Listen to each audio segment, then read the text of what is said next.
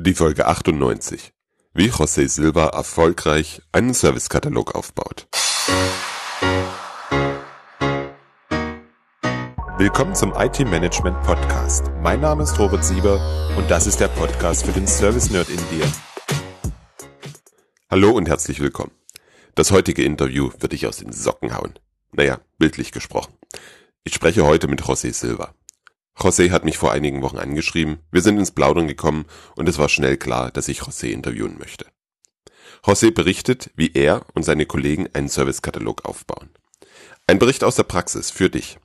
Mit dem Gespräch knüpfen wir an die letzte Folge an. In der habe ich dir erzählt, warum Servicekataloge scheitern. Genau so bei José im Unternehmen. Er erzählt dir, was er mit der Erfahrung der Organisation gemacht hat, wie er damit umgegangen ist und was diesen aktuellen Versuch erfolgreich macht.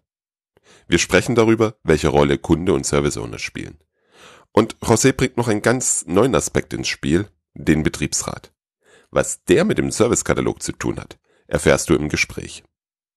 Damit genug der Vorrede, hier mein Gespräch mit José Silva. Hallo José, wunderbar, dass wir uns heute Abend hier online treffen. Stell dich doch bitte unseren Hörern einfach mal selber vor. Hallo Robert, vielen Dank. Ja, ich freue mich sehr, mit, mich mit dir auszutauschen. Und ja, ich bin José und ich äh, arbeite bei einem Logistiker in Hamburg und ja, freue mich heute meine Erfahrung mit dir teilen zu dürfen. Na, dann sind wir, dann sind wir ja schon quasi mitten im Gespräch. Wir beide kennen uns ja so ein klein wenig flüchtig über das, über den Blog und den Podcast und sind ins Gespräch gekommen über das ganze Thema Servicekatalog. Hm, erzähl uns doch einfach mal ein mhm. bisschen, was ihr im Unternehmen so in Richtung Servicekatalog treibt. Ja, das mache ich gerne. Also zunächst nochmal, um, um auch ein bisschen mehr von der Vorstellung zu sagen. Ich äh, habe das Unternehmen 2013 kennengelernt und ja, auch lieben gelernt, muss ich tatsächlich sagen. Und die Motivation, damals einen IT-Service-Katalog einzuführen, die lag im Grunde beim CIO, dem damaligen CIO, der äh, unbedingt darauf bringen wollte, dass die Dienstleistung der IT einmal transparent gemacht wird, sowohl nach intern, also in die IT hinein, aber auch nach extern. Das Ganze wollte er koppeln mit einer serviceorientierten Organisation, das heißt auch diese aufzubauen. Und wie ich ja, 2015 ungefähr gelernt habe, war das dann so, dass dieser Start bei dem Thema Servicekatalog und serviceorientierte Organisation oder servicezentrierte Organisation bereits 2018 losging. Ja, das habe ich erst im Nachgang erfahren. Und ähm, ja, es gab mehrere Versuche, diesen Servicekatalog aufzubauen oder die Servicekatalogie, je nachdem, da kommen wir bestimmt näher nochmal zu. Die Erwartungen waren hoch, sie wurden zwei, dreimal leider nicht erfüllt aus mehreren Projekten. Und das war natürlich eine Riesenmotivation auch für mich, also eine berufliche Motivation natürlich auch, ähm, mich daran zu wagen. Es war für mich auch Neuland. Ich komme zwar aus dem Service Management, ich äh, habe 20 Jahre bei einem Mobilfunkprovider gearbeitet, äh, war ein Wirtschaftsprüfer und habe diese Themen rund um ITSM aufgebaut. Und das war natürlich im Kontext eines globalen Logistikers, das hatte ich gerade unterschlagen, natürlich eine super Herausforderung, die ich auch keine Sekunde bereue. Kann ich soweit, glaube ich, recht gut nachvollziehen. Ähm, jetzt habe ich 100 Fragen. Erklär mal Gerne. bitte, was für euch serviceorientierte, servicezentrierte Organisation bedeutet. Ja, also im Grunde hat sich das tatsächlich entwickelt aus dem Servicekatalog heraus. Tatsächlich war der erste Anstoß ähm, im Grunde die Dienstleistung, also die Dienste, die die IT erbringt, transparent zu machen und äh, unseren Fachbereichen, das sind ja quasi unsere Kunden, wir sind ein interner Service Provider, der aber alles selbst nicht mehr tut. Also wir haben wirklich keine Technik mehr im Sinne von Rechenzentrum oder so im Haus. Das ist alles ausgelagert auf ähm, Service Provider. Und da war die Motivation eben halt, wie gesagt, das einmal aufzuzeigen und die Organisation dahin auf, dahingehend aufzubauen, dass wir sogenannte Rollen einführen, wie den Service Owner natürlich, der für einen bestimmten Service vollumfänglich äh, für, ähm, verantwortlich ist. Das war eine Riesengeschichte oder ist immer noch eine Riesengeschichte. Gefühlt wird das, glaube ich, nie auf. das ist nie fertig. Ähm, das Spannende daran ist, dass aus diesem Wunsch, den denn der CIO damals hatte, oder diese Notwendigkeit, also es war nicht nur ein Wunsch, sondern auch die Notwendigkeit, aufzuzeigen, wir brauchen hier klare Verantwortlichkeiten innerhalb der IT-Organisation, die transparent dem Business ähm, ja, diese Dienste erbringen und das in einer bestimmten Qualität, nämlich so wie das Business sie im Grunde braucht, um diesen Mehrwert zu schaffen. Das hat sich so entwickelt, tatsächlich. Ähm, zunächst war, wie gesagt, der Fokus auf einen Servicekatalog, der im Grunde alle Informationen zu Services enthält, aufzubauen. Und da ist eine viel größere Nummer draus geworden. Bleiben wir noch mal kurz bei der servicezentrierten Organisation. Das mit der Rolle des Service Owner habe ich verstanden. Mhm. Hat sich dadurch auch was in der mhm. Aufbauorganisation geändert? Ja. Die, wir haben Teams gebildet oder sind dabei, teilweise noch Teams zu bilden. Das heißt also ein konkretes Beispiel, angefangen mit einfachen Sachen. Äh, wir haben einen Service Mobile Devices äh, definiert. Wir haben äh, Services wie ähm, digitalen Arbeitsplatz, also Digital Workplace, ähm, definiert und aufgebaut und geschnitten. Und äh, da gibt es eine Person, die natürlich diesen Service vollumfänglich verantwortet und mehrere Teams steuert. Also Teams ist gemeint natürlich externer Provider, äh, interne Teams, ähm, das Netzwerkteam zum Beispiel. Auch da haben wir einen Service Owner für den technischen Service Netzwerk, der beschrieben ist, natürlich auch im Katalog auftaucht, den kein Business bei uns kauft, in Anführungsstrichen, oder bestellt, aber der natürlich notwendig ist. Und so spielt das ganze Team zusammen nach außen hin und im Katalog steht natürlich der beschriebene Service mit dem Verantwortlichen dahinter, mit Kontaktdaten und so weiter und so fort. Und der ist im Grunde wie auch in der Literatur und Best Practice beschrieben, ähm, vollumfänglich für diesen Service verantwortlich und repräsentiert ihn auch in der gesamten Organisation. Das ist eine ganz spannende Sache, angefangen haben wir damit, dass wir nicht klassisch rangegangen sind. Wir haben erstmal geprüft, also ich sage wir, weil es natürlich ein Team war, das habe ich natürlich nicht alleine gemacht, äh, sondern ich habe die Verantwortung für dieses Team, das, das entsprechend umzusetzen und aufzubauen und auszuarbeiten.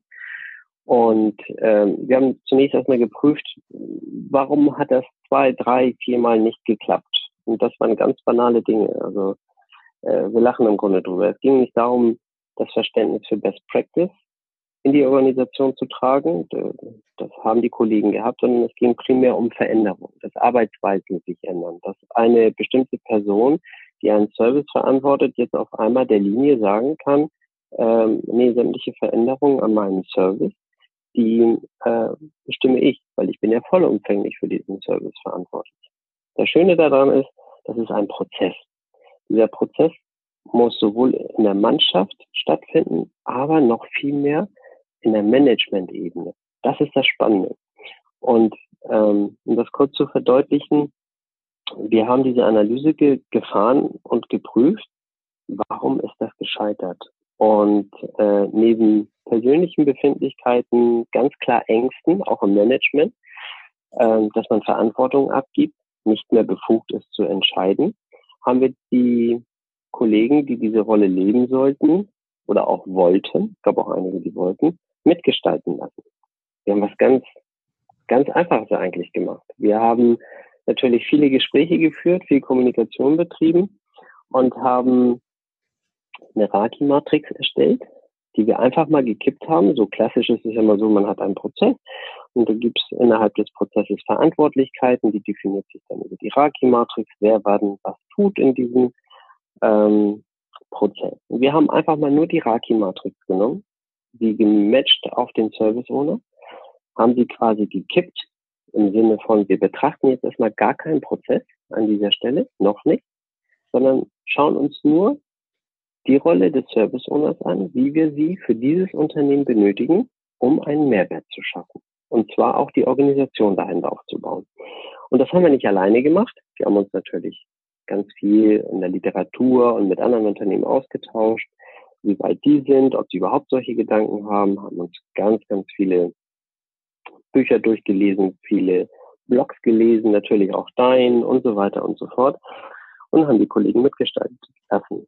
Das Schöne war, die Kollegen haben gesagt, also wenn ich die Verantwortung bekomme für einen Service in diesem Umfang, so wie es beschrieben ist, das verstehen wir. Dann hätten wir aber auch gerne die Befugnisse. Das heißt, die Linie darf mich nicht overrulen, wenn ich eine Entscheidung treffe, die meinen Service oder die Erbringung meines Services gefährdet. Das war ganz spannend, weil genau das war nachher der Schlüssel, dass die Organisation das Ganze akzeptiert hat. Das war spannend. Das Management hat gesagt, okay, prima. Äh, wenn die Kollegen das so leben können, wunderbar, waren sich aber zu dem Zeitpunkt noch nicht wirklich im Klaren darüber, was das für sie bedeutet. Weil am Ende des Tages geben sie Verantwortung ab und auch Entscheidungsbefugnis. Das hat ein wenig gedauert. Wir reden jetzt, oder diese Sachen, die ich erzähle, wir reden jetzt von einem Zeitraum von über vier Jahren. Das hat sich so entwickelt. Und das Schöne ist, durch das Vorleben dieser Rolle des Service Owners, was ich tue, ich darf die Kollegen mittlerweile ja, unterstützen, coachen, wie man es auch immer nennen will, also begleiten quasi als Mentor, ähm, in diese Rolle hineinzuwachsen, äh, ist das total spannend, weil das jetzt äh, so gekippt ist, dass die Kollegen äh, teilweise sich freiwillig melden, wenn wir einen neuen Service anbieten. Und äh, es gibt Kollegen und Kolleginnen, die melden sich dann freiwillig und möchten gerne einen Service übernehmen in dieser Rolle. Wichtig war hier eben halt auch diese Mitgestaltung, dass die Kollegen das, diese Rolle mitgestalten können. So, und so bewegen wir uns jetzt genau in diese serviceorientierte ähm, Organisation hinein. Und das Spannende ist, das Business, also quasi unsere Service-Konsumenten, die spüren tagtäglich jetzt durch ganz einfache Dinge, dass sie konkret einen direkten Ansprechpartner haben, wenn sie Nachfragen haben zu einem Service.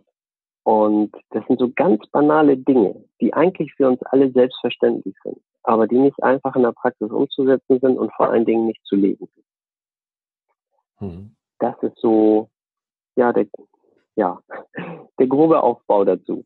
Mhm. Du schilderst gerade, glaube ich, ein Phänomen, was ich in den letzten Wochen wieder verstärkt bei Kunden auch beobachten durfte oder musste. Hm, so dass das, das gewisse Missverständnis, dass Service Management vor allem etwas mit Prozessen zu tun hat, also diesen Management-Teil da betont. Mhm. Wobei es in meiner Welt eigentlich ein klein wenig anders ist. Ich betone gerne von diesen Service-Teil als Fokus im Service Management und daraus ergibt sich dann genau das, was ihr getan habt. Es dreht sich um den Service und damit um den Kunden und nicht darum, irgendwelche Dinge in irgendwelchen Prozessen zu befriedigen. Ja, ganz genau. Wir mussten diesen Weg gehen, weil äh, eine der Herausforderungen war natürlich auch, dass dieses Thema extrem verbrannt war. Mhm. Ja, also ich weiß noch in meinen ersten Wochen, als ich angefangen habe und äh, von der Rolle Service Owner und Katalog gesprochen habe, da hatte ich ähm, ganz viele Einzelgespräche, äh, weil ich verstehen wollte, warum die vermeintlich klassischen Dinge und, und Best-Practice-Geschichten nicht funktioniert hatten. Ganz oft Widerstände gehabt in den Gesprächen. Auch beim Management. Ja, also äh, ich habe einen anderen Ansatz versucht. Ich habe nicht versucht, das Management zu überzeugen und dann das Ganze in die Mannschaft zu tragen, sondern habe erstmal geschaut, okay, warum hat das hier nicht geklappt? Äh, was sind die Themen, die man jetzt angehen muss? Welche Maßnahmen muss ich ergreifen? Und habe mir im Grunde querbeet Interviewpartner geholt. Ja, Gruppenleiter, Abteilungsleiter, den CIO geholt und gefragt, warum äh, ist das nicht erfolgreich gewesen bisher? Warum weigern sich die Leute? Ähm, einmal querbeet. Hm. Und so, so konnte ich ein gutes Bild darüber gewinnen, dass es äh, von persönlichen Befindlichkeiten über Missstände in Prozessen und so weiter alles dabei war. Sobald man aber den Kunden in den Vordergrund stellt, also immer die Kundensicht einnimmt, das halte ich für ganz wichtig. Mhm. Wenn den Kundensicht einnimmt und sagt, schau mal, das ist doch die Dienstleistung, die wir erbringen und die können wir gut erbringen und der Kunde ist zufrieden damit und er möchte vielleicht nochmal eine Verbesserung. Du bist verantwortlich und du sorgst dafür, dass dieser Kunde noch zufriedener wird und noch besser mit unserem Service arbeiten kann. Ab dem Zeitpunkt wurde es besser. Und da kann ich dir ein konkretes Beispiel nennen. Das ist eine ganz, eine ganz schöne Anekdote. Ähm, mein Auftrag ist es ja auch, also nicht nur das einzuführen und diesen Katalog zu entwickeln, sondern auch diese Organisation entsprechend zu entwickeln und, und zu unterstützen. als wir den Service Mobile Devices neu definiert haben, den gab es, der hat sehr viel Unzufriedenheit hervorgerufen, vor allen Dingen, weil wir das Ganze ja auch weltweit tun. Also wir tun das nicht nur an unserem Standort in Hamburg, sondern wir machen das wirklich in, äh, weltweit an unseren Standorten in der Welt. Von Südamerika, äh, Nordamerika bis hin nach Asien gibt es da natürlich Unterschiede. Es musste ausgearbeitet werden. Der Kollege, der das damals seinerzeit verantwortet hat, hatte gute Ideen, wurde aber von der Linie immer unterbrochen. Ähm, ich wollte natürlich auch viel lernen und sehen, weil das für mich auch eine komplett neue Aufgabe war, wie geht man an diese Sache ran. Der Kollege war zunächst total skeptisch. Ich habe ihn überall mit eingebunden, bei allen Sachen, die wir gemacht haben. Das heißt, die Provider-Verträge, die wir gemacht haben, ähm, mit der Auswahl der, der mobilen Endgeräte, die, die wir in den Regionen brauchten, die wir bei uns brauchten, die ja unterschiedlich waren und wir beide haben zusammen ganz viel gelernt. Wir haben den Einkauf eingebunden und, und, und. Also ganz, ganz viele Prozesse, Personen dabei, Provider dabei, so diese klassischen Geschichten. Der ist so in dieser Rolle aufgegangen, dass er nach drei Monaten mit mir zusammen und unserem CIO beim Vorstand die Roadmap für diesen mobilen Service präsentiert hat, die er selbst mit ausgearbeitet hat durch diese Unterstützung. Und das diente als Beispiel für andere Service Owner. Und das war so quasi die Initialzündung, so langsam in diesen Modus zu kommen, äh, die Services einfacher zu schneiden, sie transparenter zu gestalten, die Person draufzusetzen und dann diesen Mehrwert tatsächlich zu schaffen durch die Organisation und durch diese Rollen oder durch diese Rolle. Und dann gerieten die Prozesse in den Hintergrund und die Prozesse dienten dazu, eben halt diesen Service zu erbringen. Mhm. War eine spannende Geschichte. Also es, äh, es ist heute noch so und interessant zu sehen ist, dass mittlerweile auch die Projekte sich da ein, einbringen. Ähm, konkretes Beispiel. Es gibt keinen Service mehr im Betrieb, der keinen, keinen Serviceverantwortlichen hat. Wir beide würden jetzt drüber lachen und sagen, na ja, natürlich, ist doch selbstverständlich. Leider ist die Praxis dann eine ganz andere. Ja, vor fünf Jahren wurden Dinge in Betrieb genommen und Services in Betrieb genommen. Keiner fühlte sich dafür verantwortlich. Projekt hat abgegeben, Betrieb sollte irgendwie das Ganze am Laufen halten. Und sobald die erste Störung da war oder irgendwas nicht funktionierte, wie der Kunde das eigentlich haben wollte, hat man einen Verantwortlichen gesucht. Mhm. Heute ist es anders. Du findest dann einen Verantwortlichen für Applikation A, du findest einen Verantwortlichen für Storage, du findest einen ja. Verantwortlichen für was weiß ich nicht. Für das Ergebnis, was genau. wir Kunden liefern wollen. Dafür fühlte sich keiner verantwortlich. Korrekt. Das ist. Das ist heute anders. Und das ist auch richtig so, weil ich glaube, und das, das hast du super gut geschildert, wenn wir uns alle einig werden, dass das Ergebnis für den Kunden im Mittelpunkt steht, dass das ist, worauf wir hinarbeiten, dann löst sich das eine oder andere Problem irgendwie quasi automatisch. Und vor allem der Fokus wird richtig gesetzt. Ja. Mhm. Ganz genau. Und diese, diese Denkweise, in diese Denkweise mussten wir kommen. Mhm. Ähm, was ich jetzt unterschlagen habe, ist natürlich, dass dieser Logistiker schon, schon sehr lange existiert, familienbetrieben war und äh, sich da sehr, sehr starke Kulturen entwickelt haben. Also nicht nur eine Kultur, sondern mehrere Kulturen in einem großen Unternehmen.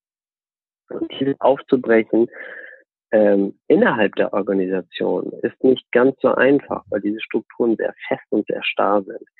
Ähm, erstaunlicherweise ist aber die Serviceerbringung zum Endkunden hin ähm, sehr hoch und mit sehr hoher Qualität. Das ist das Spannende. Nach innen war es weniger so. Aber mittlerweile haben wir genau diese Kurve bekommen. Das äh, läuft ziemlich gut. Du sprachst gerade von Kunden und du sprachst von Serviceerbringung nach innen. Ist jetzt innen euer Unternehmen oder die IT-Abteilung? Und unsere Kunden für die IT-Abteilung sind natürlich primär erstmal die, die Fachbereiche. Anforderungen mit ihren Bedarfen zu. Am Ende des Tages machen wir das ja, um die Business Services natürlich bestmöglich darzustellen und Business zu unterstützen, äh, unsere Kunden natürlich zufrieden sind. Mittlerweile ist es auch angekommen, dass IT eben halt weder für einen Selbstzweck noch, noch in seinem, ich zitiere jetzt mal, was wir alle kennen, in seinem eigenen Saft irgendetwas macht, sondern dass wir ganz klar Partner auf Augenhöhe sind. Und ehrlicherweise muss ich sagen, dass ich das in meiner ähm, beruflichen Laufbahn, als ich 20 Jahre bei dem Mobilfunkprovider gearbeitet habe, auch so empfunden habe. Also da, da war die IT wirklich äh, ein Partner auf Augenhöhe und es, es wurde alles sehr, sehr eng mit dem Fachbereich entwickelt äh, und umgesetzt. Das findet jetzt hier erst statt. Ähm, das gab es bis dato noch nicht so in den letzten zehn Jahren. Ich glaube, das hat auch ein bisschen damit zu tun, wie stark das eigentliche Geschäft des Unternehmens abhängig von der IT ist. Und gerade im Logistikbereich steigt diese Abhängigkeit ja in den letzten Jahren ganz kontinuierlich an. Und der Mobilfunkprovider mhm. war ja schon länger wesentlich mehr, wesentlich abhängiger von der IT als andere. Oder wie siehst du das? Genau. Ja, das sehe ich genau so. Also ähm, ich, ich würde mal ein Bild malen, ähm, als, als ich den Wechsel von dem Mobilfunkprovider äh, zu dem Unternehmen gemacht habe, ist es so, als wenn ich auf der Autobahn mit sehr hoher Geschwindigkeit auf der linken Spur fahre und dann auf einmal auf der linken Spur wirklich von, von 200 Kilometer pro Stunde auf irgendwie. Das ist aber völlig normal, ähm, weil das Geschäft ist nicht ganz so dynamisch wie bei einem Mobilfunkprovider, der sehr schnell auf die Veränderungen im Markt reagieren muss. Das ist ganz klar. Also Basis ist relativ äh, ja, durchschaubar und, und, und strukturierbar und so und so weiter und so fort. Die Anforderungen vom Markt her, die fangen jetzt in den letzten erst an, äh, dynamischer zu werden. Gleichwohl glaube ich nicht, dass die Dynamik so hoch sein wird, wie jetzt zum Beispiel äh, bei einem Mobilfunkprovider, äh, der sehr schnell Tarifänderungen durchbringen muss, der sehr schnell auf die Märkte reagieren muss, weil ein Mitbewerber äh, dort auf einmal äh, das neueste Telefon mit einem viel günstigeren Tarif anbietet. Das sind andere Reaktionszeiten auf dem Markt, ganz klar. Klar, wobei ich kann mir durchaus vorstellen, dass gerade in der Logistikbranche ihr auch getrieben seid über Plattformen, die Kapazitäten vermitteln, die kurzfristig dafür sorgen, dass ihr eine höhere Auslastung habt, oder? Ähm, ja, das beginnt ehrlich gesagt jetzt erst so, dass dieses Thema Cloud-Diensten und so weiter, also da starten wir auch gerade erst mit, muss ich tatsächlich zugeben. Also ähm, Cloud war bisher immer ähm, nicht notwendig, sage ich jetzt mal. Aber der Markt fordert es jetzt. Also das heißt also die die Bereitstellung von von Daten in Echtzeit oder ganz banale Dinge, die, die wir im Grunde alle schon kennen, wenn, wenn wir was bestellt haben und unser Paketdienst dann äh, per Handy, per App uns immer wieder mitteilt, wo das Paket sich gerade befindet und dass es wahrscheinlich äh, morgen um 13 Uhr bei uns vor der Tür stehen wird. Ähm, diesen Bedarf gab es so in der Logistik noch nicht, ähm, also zumindest in unserem Bereich nicht. Mittlerweile wird er höher. Der Kunde verlangt danach, der möchte gerne wissen, wann, wann er mit seiner Ware rechnen kann. Und ähm, Deswegen brauchen wir auch Cloud-Dienste natürlich, ist ganz klar. Und das beginnt jetzt tatsächlich erst. Also auch, auch bei großen Logistikern, ähm, wie also insbesondere in der Schifffahrtsbranche, äh, startet das Kapitel. Mhm, okay. Ich erlebe das gerade bei einem Teilnehmer im äh, Servicekatalog Bootcamp. Der ist eigentlich Chemieunternehmen mit eigener Logistik und die bauen gerade genau an diesen Applikationen, dass der Kunde genau weiß, wann er seine Chemikalie geliefert bekommt. Mhm. Ähm, zurück zum Servicekatalog, sonst, sonst landen wir jetzt bei Digitalisierung. Auch ein spannendes Thema, aber ja, nicht, nicht, für heute. Ja. Ähm, ja. Jetzt sind wir unter anderem zum Interview gekommen, weil du gesagt hast, dass bei euch beim Thema Servicekatalog, beim Aufbau und bei der Organisation auch das Thema hm, Personal und Betriebsrat eine große Rolle gespielt hat. Und im Vorgespräch habe ich zu dir gesagt, ja. erzähl mir bitte nicht mehr davon, das möchte ich im Interview mit dir klären. Deswegen erzähl mal, was hat es damit auf sich? Ja, das stimmt. Das ist also manchmal spielt Kommissar, Kommissar Zufall auch eine Rolle dabei. Ähm, durch den Servicekatalog und durch diese Transparenz, äh, dass die Fachbereiche die Dienstleistungen abrufen konnten, Also als Beispiel, um, um da den Einstieg zu bekommen, warum der Betriebsrat, ist im Grunde ganz einfach. Wir hatten eine Sitzung, da war ich äh, beim Betriebsrat eingeladen. Das Thema war nicht der Servicekatalog, sondern das Thema war tatsächlich, ähm, Zitat, wir versuchen seit mehreren Jahren eine Betriebsvereinbarung ähm, ja, zu erwirken, äh, und zwar in Bezug auf die Software-Applikation, die äh, das Unternehmen einsetzt.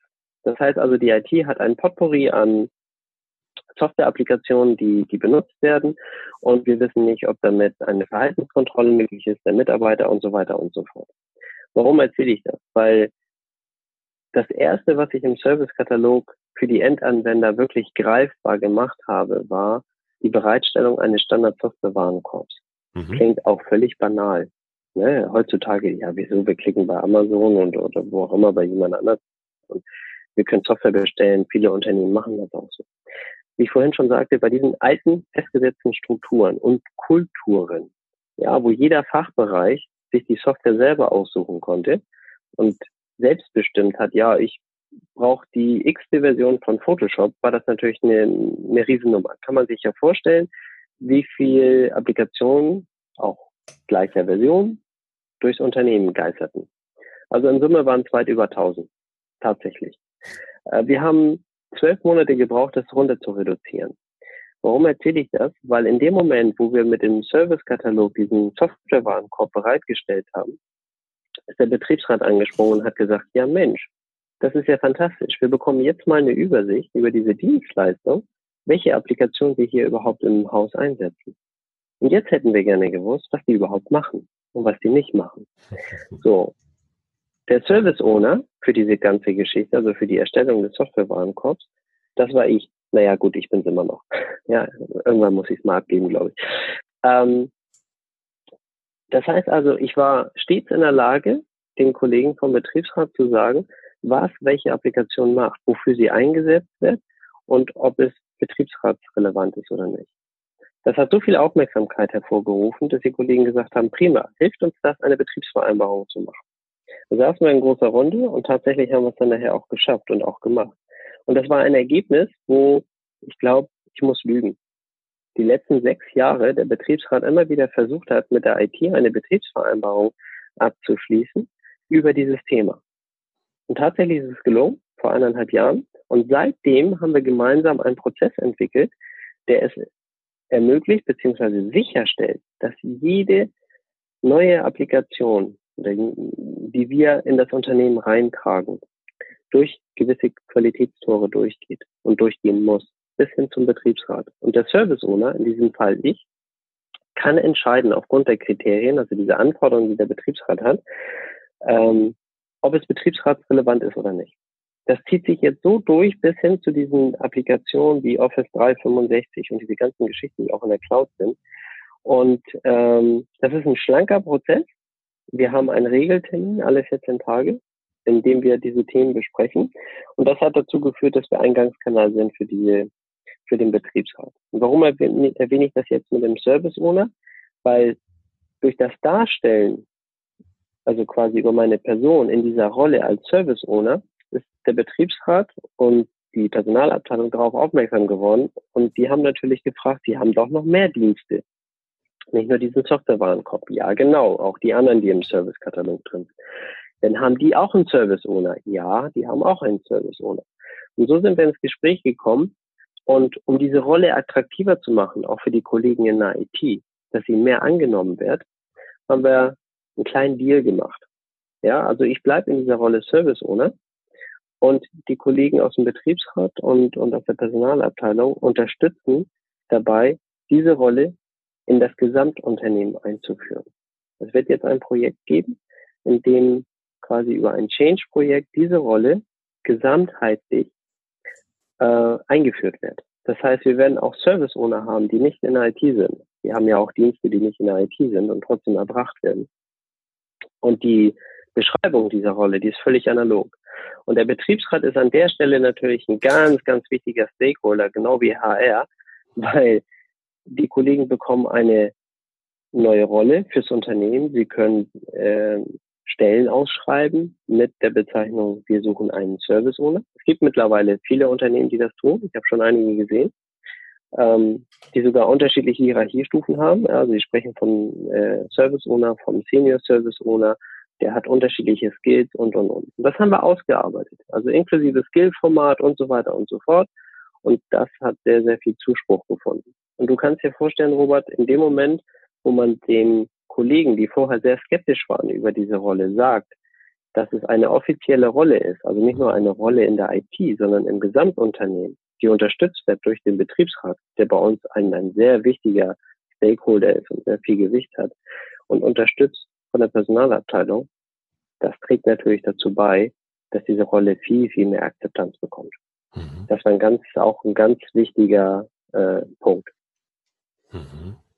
Ja, das, das kann ich mir sehr gut vorstellen. Ähm, das heißt, der Service Owner in der Gesamtorganisation ist dann beispielsweise ähm, für HR-Services oder für Buchhaltungsservices oder ähnliches vorgesehen. Ja, mhm. richtig. Und das geht sogar noch einen kleinen Schritt weiter jetzt bei uns. Ähm, das war auch ein, ein, ein, Termin mit, mit den Kollegen aus der Personalabteilung, äh, als wir die Kollegen unterstützt haben beim Thema äh, und wir wieder über den Servicekatalog dort Analogien geschaffen haben und Transparenz äh, geschaffen haben, sagte der, der Kollege aus dem Personalbereich, ja Mensch, aber wir haben doch auch Services, die mhm. wir anbieten, mhm. wie zum Beispiel Erstellen eines Zwischenzeugnisses oder ähm, keine Ahnung, ähm, hier Elternzeit beantragen oder äh, Arbeitszeitverkürzung, weil man nicht mehr 40 Stunden, sondern 30 Stunden arbeiten will und so weiter. Und äh, sage ich, ja, das könnte ich auch hier in meinem Katalog, ich sage bewusst nicht immer Service, also IT-Service-Katalog, sondern Service-Katalog, ich sage, wie sie sich hier abbilden. Ein Request Fulfillment können wir darüber machen. Und du wirst lachen, der Kollege hat das gerade vor 14 Tagen initiiert. Mhm. Wir haben ihn unsere Standard-Service-Beschreibung gegeben. Er konnte sofort was damit anfangen, mhm. weil wir immer gesagt haben, so wie wir es auch verstehen, ein Service ist in Business-Sprache beschrieben, keine Technik, keine Produkte drin.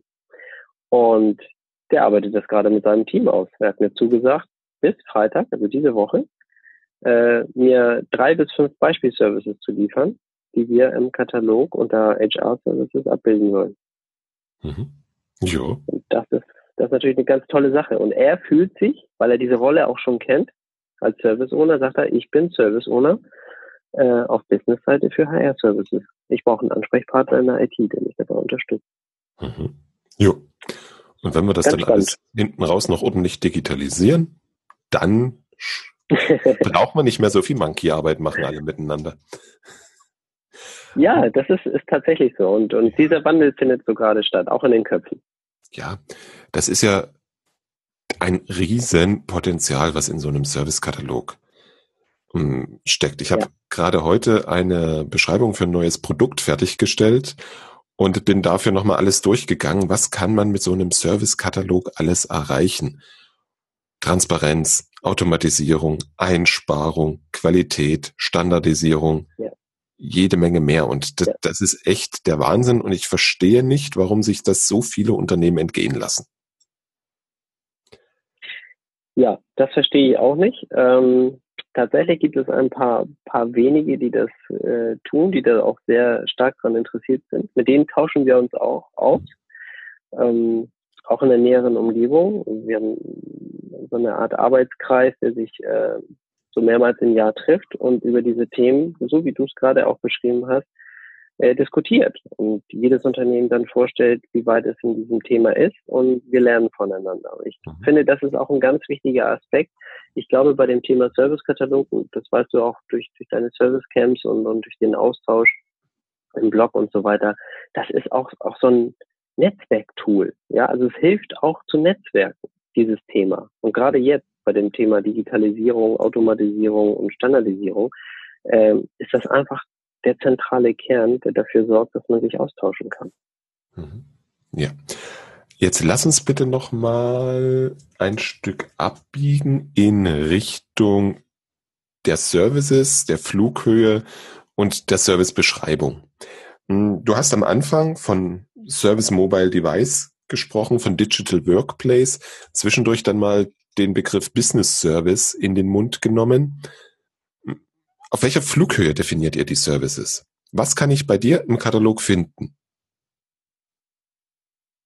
Also du findest, also unser Wunsch ist, dass du bei uns alle Dienstleistungen findest, die das Unternehmen, also jeder Fachbereich zur Verfügung stellt, so wie ich es eben gerade geschildert hatte mhm. mit den Diensten aus der Personalabteilung. Das ist der Wunsch. Wir fangen aber an natürlich mit den IT-Services, weil das bei uns ein bisschen einfacher findet. Also du findest bei uns eine Beschreibung zum Beispiel klassisch zum äh, Service äh, Printing zum Beispiel. Mhm. Ja, also wir stellen einen, einen Service zur Verfügung, der das Drucken ermöglicht. So, und da ist dann im Grunde nur in zwei, drei Sätzen, das ist auch die mhm. Flughöhe, also nur kurz beschrieben, was ist im Grunde der Kern, das Wesen, ja, dieses Services, was kann ich damit machen, welchen Bedarf deckt er. Wenn der Anwender mehr Informationen darüber haben möchte, dann kann er quasi bei uns im Servicekatalog in dem Tool ähm, auf diesen Service klicken und bekommt ähm, viel mehr Informationen, also Informationen, die dann in Richtung SLA gehen natürlich. Ne? Also so, wann ist er verfügbar, wann ist er nicht verfügbar, wofür kann ich ihn einsetzen, was liefert dieser Service nicht. Das finde ich auch immer ganz, ganz wichtig. Ja? Mhm. Ähm, und das, das haben wir für diese klassischen Standard-Services, mit denen fangen wir auch an, auch um zu lernen, wie weit wir gehen können. Und warum habe ich Business Service erwähnt? Weil wir teilweise Services entwickelt haben, die wir gar nicht übernehmen können im Sinne der Verantwortlichkeit, die tatsächlich im Business liegen. Ein sogenanntes Tracking, würde mhm. ich es mal nennen, oder bei uns in der, in der Sprache ein, ein Reefer-Service, den wir haben, äh, der beinhaltet den Service Owner im Business. Und der definiert zum Beispiel, wann welche Ware oder welcher Container wo ist. Also das liefert dieser Service. Und zwar, okay, nicht in Echtzeit, aber fast in Echtzeit mhm. kann er den Kunden nutzen, zu wissen, wo ist meine Ware. Das Beispiel, was wir vorhin hatten mit dem Paket. Mhm. Ja. So, und wir, wir liefern im Grunde nur die Technik dafür, aber die Eigenschaften und das Wesen dieses Service, das gestaltet der Kollege. Ein anderes Beispiel ist völlig banales, was ähm, glaube ich jeder kennt und für jeden selbstverständlich ist, ist äh, das Buchen von Meetingräumen. Ja, der Service heißt bei uns äh, Bereitstellung von Konferenzräumen. Der wird nicht verantwortet von der IT, sondern in unserem Fall tatsächlich von, von dem Facility Management. Ja, der Service Owner, der sagt, oh nein, das ist mein Service. Ich sorge dafür, dass da Catering drin ist.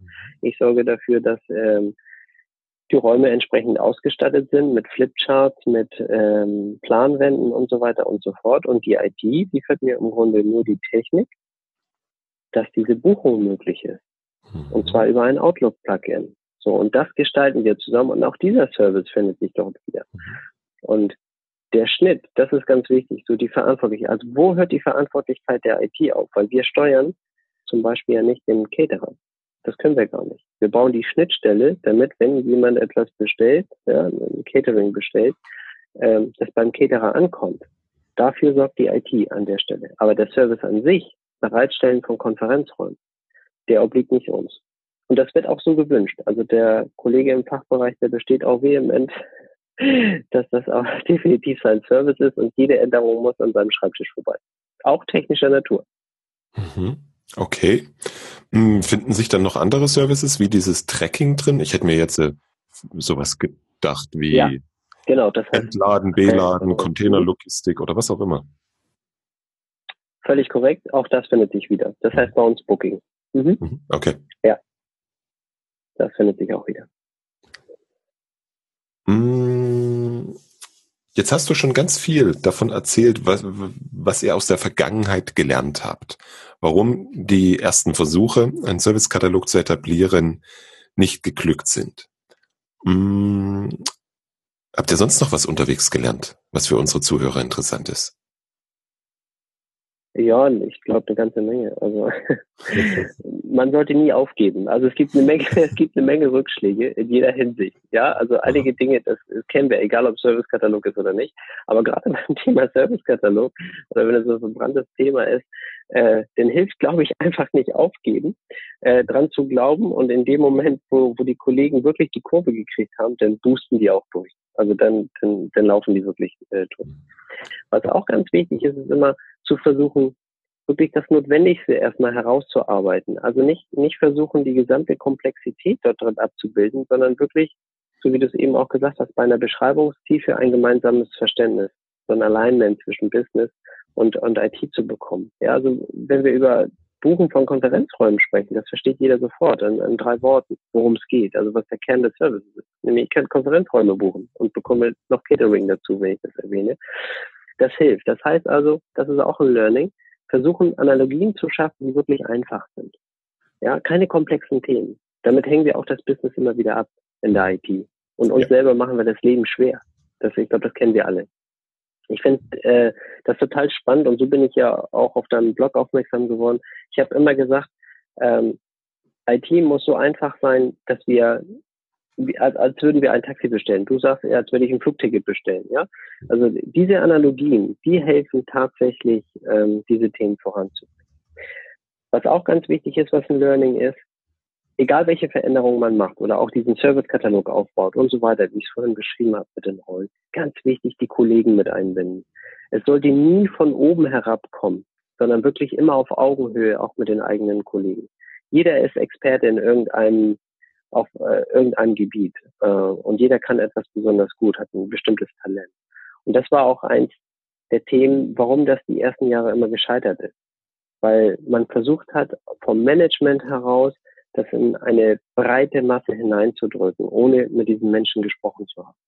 Also ganz wichtig, viel reden und gerne aktiv zuhören. Das ist ganz wichtig, weil diese Rückmeldungen sind unheimlich wichtig für den Fortschritt. Was auch ganz wichtig ist und auch eins der Learning war, ist eben die wichtigsten Stakeholder zu identifizieren. Das Beispiel, was ich eben hatte mit dem Betriebsrat oder mit der Personalabteilung, das ist ganz wichtig. Und ganz ehrlich, nicht immer ist der CIO der Stakeholder, der genau dieses Thema treiben will. Denn wenn wir die Kunden nicht einnehmen, für wen wir das machen, dann haben wir die wichtigsten Stakeholder, weil wir machen das für den Kunden. Und wir stellen einen Servicekatalog zur Verfügung, weil wir viele Kunden haben, die da reingucken sollen. Ja, und, und äh, das ist ganz wichtig. Was auch ganz wichtig ist, man muss einfach auch mal mutig sein, ja, und Spaß haben an dieser ganzen Geschichte. Man muss wirklich, ähm, du sagst es immer so schön, du bezeichnest dich selbst ja als Service-Nerd, ja, ähm, und äh, das ist einfach die Leidenschaft für dieses Thema. Man muss versuchen, diese Leidenschaft auf die Kollegen zu übertragen, und zwar auf alle, nicht nur in der IT. Äh, das hat auch geholfen. Mhm. Und was auch ganz wichtig ist, unbedingt ein Netzwerk aufbauen. Nicht nur ein internes, sondern ein externes. Wir haben so viele Experten draußen äh, in anderen Unternehmen, die in der Vergangenheit, glaube ich, wahrscheinlich auch der Technik geschuldet, weil es nicht ganz so möglich war, alle gute Dinge haben. Aber diese, dieser Erfahrungsschatz, der liegt meistens entweder bei einzelnen Personen oder irgendwo gehortet in einem Team, in einem Unternehmen. Und wir müssen im Grunde in die Breite gehen und von den Unternehmen lernen, gerade bei diesen Themen. Das sind keine Betriebsgeheimnisse oder so, aber es gibt so viele Experten auf diesem Gebiet, äh, sich einfach auszutauschen. Also wie auf deinem Camp zum Beispiel oder in unserem Arbeitskreis. Ja, da, da sind sechs Firmen vertreten und, und jeder ist ein Experte auf seinem Gebiet und jeder kann was dazu beitragen. Das sind so diese Themen. Und was auch ganz wichtig ist, immer diese Analogien herausholen. Ja, wie das Flugticket. So einfach zu bestellen oder eine Taxifahrt oder was auch immer. Und immer wieder aufzeigen, wenn es kompliziert wird, wie man selbst Service erlebt, wenn man nicht im Unternehmen ist, sondern zu Hause ist und vielleicht mal ein Wochenende im Hotel buchen will. Wie man sich da verhält und was man da erwartet. Und wenn das gelingt, diese Reflexion ins Unternehmen zu tragen, dann hilft das auch ungemein. Hm. Das sind so die Beispiele, die ich auf die Schnelle geben kann. Das war eine ganze Menge. Ich hoffe, lieber Hörer, du hast einen Zettel dabei gehabt und dir das aufgeschrieben. Ansonsten der Vorteil vom Podcast ist ja, wir können uns das immer wieder anhören.